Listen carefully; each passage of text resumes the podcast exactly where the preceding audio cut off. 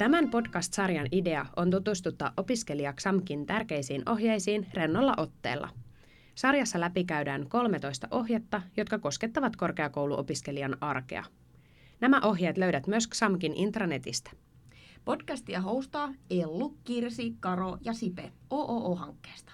Hankkeen tavoitteena on tukea opiskelijoiden yhteisöllisyyttä ja hyvinvointia XAMKissa.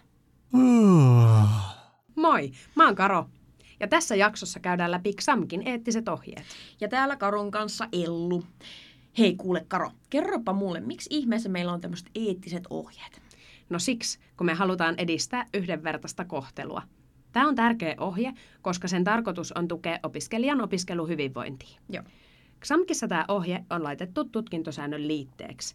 Ja tämä ohje, niin kuin aika monet muutkin tässä sarjassa läpikäytävistä ohjeista, perustuu lainsäädäntöön. Jees, jees. Vastuullinen toiminta ja huolenpito onkin siis aika pitkälti tämän ohjeen taustalla. Ja, ja nämähän on aika pitkälti myös XAMKin arvoja, että ne kumpuaa sieltä. Ja ö, mitä on tärkeää ehkä muistaa, niin, niin, niin lisäksi opiskelijan oikeudet ja velvollisuudet on olennaisia myös tässäkin ohjeessa. Eli ketä nämä eettiset ohjeet sitten todella koskee? Kaikkia XAMKin opiskelijoita opiskeluun liittyvissä tilanteissa. Yes. Tadaa! Mitä opiskelijan tulisi erityisesti tästä ohjeesta ymmärtää?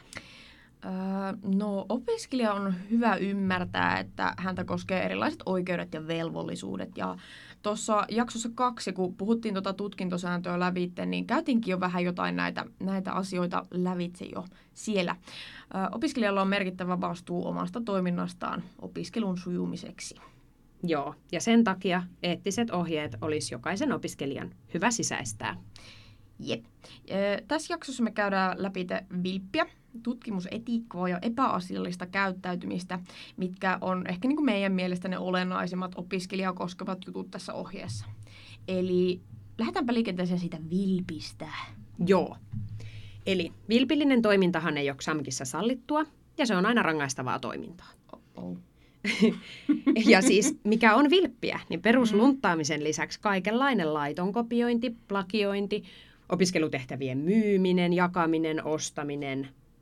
Joo, ja tähän liittyy siis kurinpitomenettely sitten Okei. tähän, jos on tämmöinen vilppi, vilppiepäily.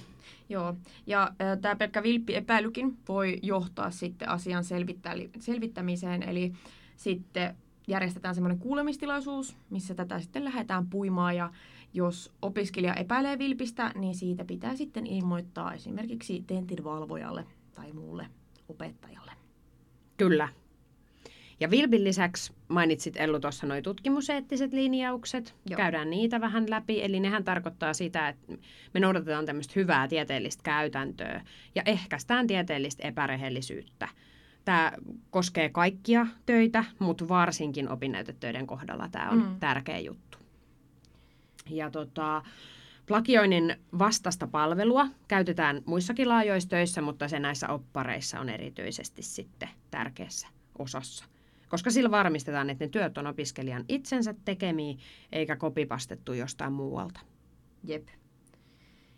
Ja tämän tutkimuseettisten linjausten lisäksi tänne oli sitten tosiaan toi häirintä ja epäasiallinen käyttäytyminen laitettu kans osaksi näitä eettisiä ohjeita ja ohjassa käydään lävitse sitten, että mikä on epäasiallista käyttäytymistä ja mikä ei.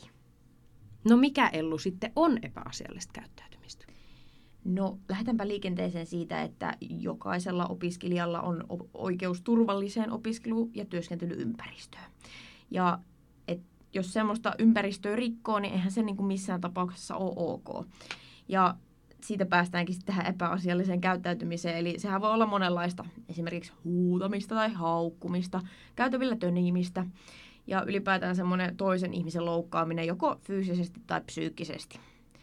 Epäasiallista käyttäytymistä on myös se, että jos käyttäytyy yhteisesti sovittujen sääntöjen vastaisesti Mm. ja sivullisesti vaikuttaa sit sitä kautta toisiin. Esimerkiksi vaikka sellainen jatkuva myöhästely oppitunneilta ja jos sit häiritsee opetusta silleen, niin sehän rikkoo myös sitä turvallista opiskeluympäristöä. Jep.